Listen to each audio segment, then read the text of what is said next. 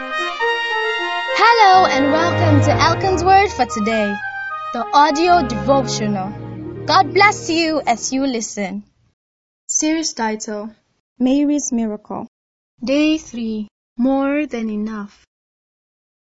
There was a marriage in Cana of Galilee, and the mother of Jesus was there. John 2 verse 1. The account of our Lord's turning of water into wine at a wedding ceremony at Cana is most notable for the quality of wine he created. The combination of bouquet, acidity, body, fruit, flavor, and sweetness of this new wine must have been of such ethereal perfection as to warrant the exclamation of the governor of the feast. What is not readily noticed from the narrative, however, is the quantity of wine that he produced. Considering that it came from six water pots, each containing over a hundred liters filled to the brim, John 2 verse 6 and 7, the amount of wine Jesus made that day would have been enough to satisfy an entire village. This may also explain the consternation of the governor to the groom for bringing such fine wine in such copious quantity when everyone were just about filled. Again, was this prodigality of Jesus even necessary?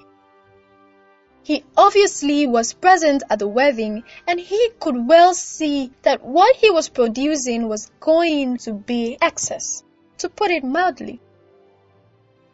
But I believe he did it that way so that this miracle, his first ever, should serve as a stock index of his nature.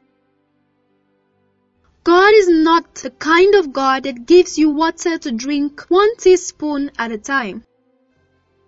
He's the God of the Niagara Falls. 5,520 cubic meters per second of raw water power. God of Mount Everest, the forehead in the sky, soaring 8.8 kilometers into the heavens. He's the god of the night sky, with more stars than we can count in a near eternity. And yes, he's your God, the God of Cana. Hallelujah! Open your heart and receive his overabundant, extravagant, and excessive blessings today. And God is able to make all grace overflow to you so that because you have enough of everything in every way at all times, you will overflow in every good work. 2 Corinthians 9 verse 8. Amen. More blessings await you today. You'll not miss them in Jesus' name. This was an audio recording of Elkan's Word for today, the devotional for growing believers by Greg Elkan. For more information and other edifying resources, visit us at www.gregelkan.com. That's G-R-E-G-E-L-K-A-N dot com.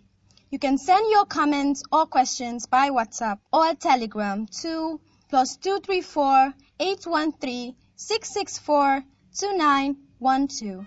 God bless you.